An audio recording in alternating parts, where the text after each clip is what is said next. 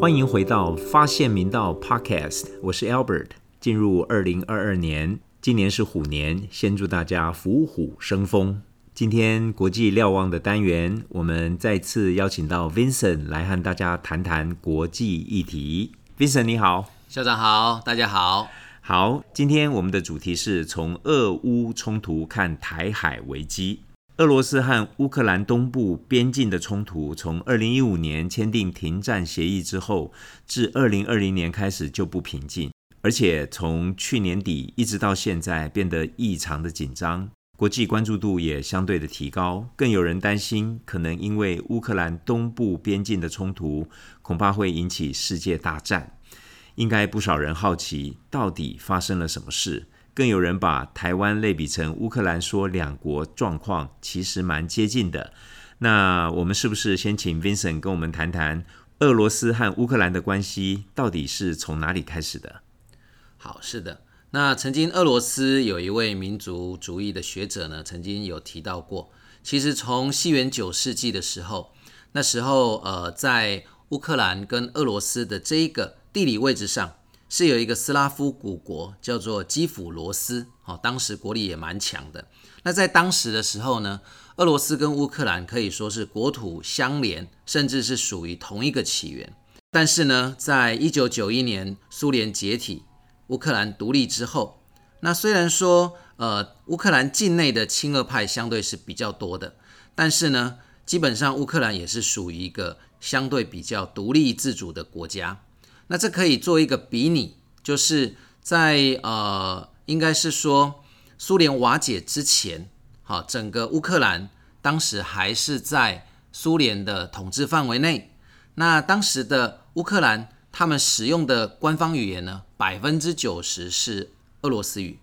只有 ten percent 呢是乌克兰语。可是乌克兰一独立之后，哇，这个整个就逆转。现在乌克兰的官方语言呢，最主要是乌克兰语。使用俄语的相对会比较少，所以在乌克兰就有一个比较有趣的状况，在一九八五年以前出生的乌克兰几乎都懂俄语，可是这个新生代呢，他们会是以乌克兰语为主，好，所以俄罗斯跟乌克兰他们相对的都会比较是一个独立自主的状态，而且呢，随着经济全球化跟整个呃在全世界自由贸易的这样的一个组织联盟不断的发展，那乌克兰。境内的亲欧派呢，越来越加的壮大。那当然，这个亲欧派扩大解释也可以解读是，呃，亲美就是亲西方的，就是说乌克兰境内他们会希望跟欧盟、跟西方国家越走越近。那这当然会引起俄罗斯的呃关注跟紧张。所以在二零二一年的七月呢，普丁还发表了一篇文章，好，这个文章的名称叫《论俄罗斯与乌克兰的统一》。好，然后这个它有一个英文的这个 title 叫 One People a Single Whole，同一民族同一整体。但是呢，相对的乌克兰并不买单，所以呃，在乌克兰的境内始终都存在着有亲欧、亲西方的这样的势力，跟亲俄派的势力。那这刚好也很妙，可以类比我们台湾境内有所谓的亲中跟亲美、亲西方这样的一个呃状态。所以才会说台湾跟乌克兰，呃，其实还真的有一些类似的地方。听 Vincent 这样介绍乌克兰和俄罗斯，还真的让我们想起，在欧亚大陆的两端，在西边呢是俄罗斯和乌克兰，那在东边呢是中国跟台湾两岸。这两边呢还有很微妙的关系，像俄罗斯跟乌克兰，其实之前呢在苏联的时代是一体的。但是九一年苏联瓦解之后呢，乌克兰成为独立的国家。但是呢，俄罗斯一直希望乌克兰回归联邦。在东亚呢，我们看到在二战之后，两岸本来都是中华民国。之后的内战，在一九四九年，我们分成了两岸。但是呢，对岸却一直希望台湾回归。这两边还真的是非常有值得比较的地方。我们谈到俄罗斯和乌克兰的关系，我们势必要谈一谈二零一四年发生、全世界都关注的克里米亚事件，原来属于乌克兰的克里米亚半岛，在二零一四年透过公投决定回归俄罗斯，但是以英美为首的西方民主国家到目前为止仍然没有承认这件事，甚至还对俄罗斯进行经济制裁。原来的八大工业国 G8 也把俄罗斯扫地出门，回到 G7。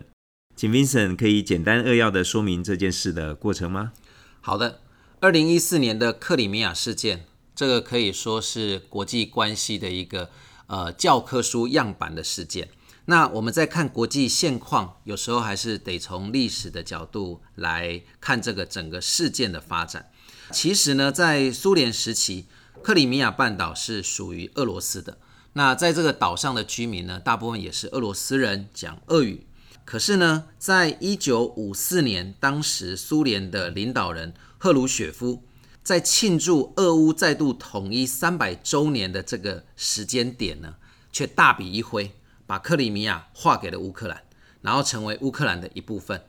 那不过在苏联时期呢，其实当时是苏联共产党主政，那其实谁管都一样。可是苏联一解体之后，其实当时在克里米亚境内就有短暂的独立。那后来是跟乌克兰有一个协议，乌克兰给克里米亚一个自治共和国这样的身份。那但是呢，克里米亚境内就像我刚刚表达的，大部分都是俄罗斯人，他们对乌克兰的一个归属感是很低的。那我们持续来到了二零一三年，当时乌克兰的总统亚努科维奇，他是非常非常的亲俄派。那但是在二零一三年呢，整个乌克兰国内的风气又非常的主张。就是亲欧派，他非常的高张，希望跟欧盟来达成自由贸易协定。可是，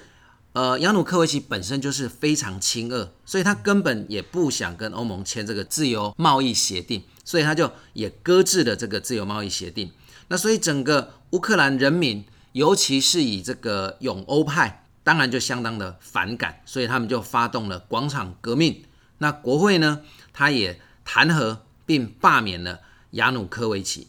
那所以亚努科维奇只能黯然下台，并逃到俄罗斯去寻求庇护，然后还控诉他的政权被夺取，乌克兰的政权呢是非法政权。但是呢，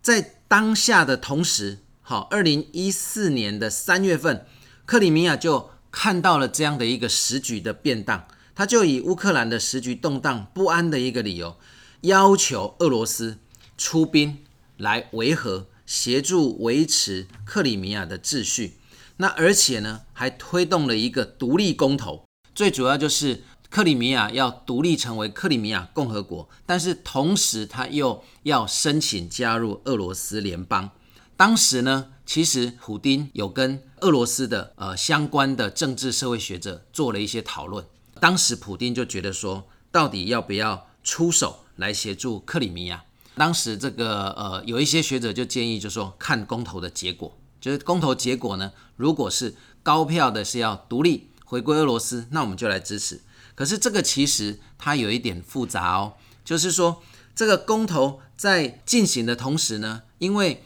克里米亚他也要求俄罗斯出兵来协助境内维和，所以俄罗斯当时也就真的出动军队，那以。维持公投能够正常运行的情形下来，这个出动军队，那当然乌克兰就会控诉说，那你是发动军队，几乎已经控制了克里米亚，那让这个亲俄派，或是说让人民恐惧下来进行这个公投，这公投怎么能算数呢？但是不管如何，这个结果呢，就是克里米亚是以百分之九十七的赞成高票通过脱离乌克兰，然后回归俄罗斯。好，所以当时全球真的是一片哗然。当然，乌克兰本身、美国、欧盟为首的这些西方国家都表态不承认这一个公投。但是大势已去，克里米亚半岛已经落入了普丁俄罗斯的手中。当然，后续也这个延伸发展，就是刚刚像提到的，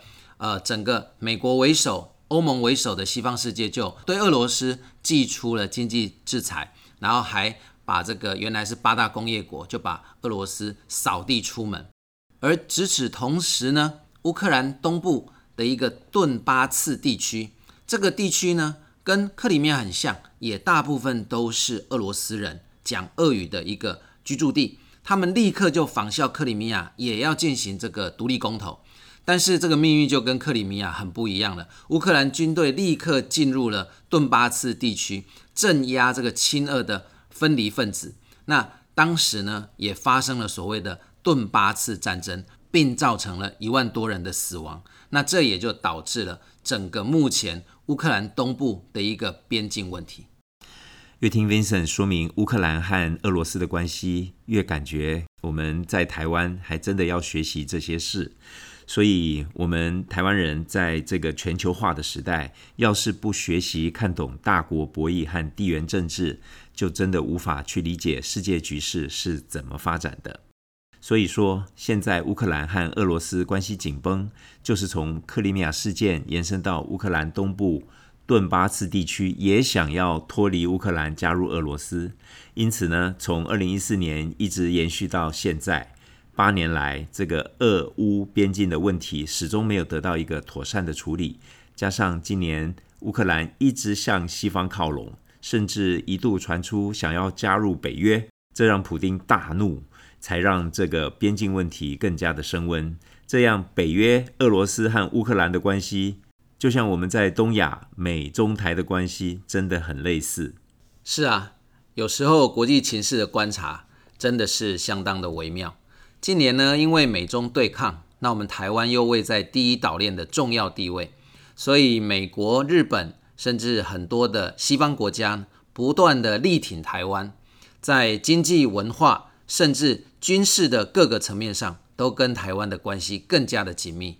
而也因为这样呢，触怒了中国，所以不断的派出攻击扰台，在二零二一年一整年，整个攻击扰台的这个数量。也让全世界的媒体关注，让台湾跟台海关系呢频频也登上了国际版面，全世界都关注到台湾的紧张情势。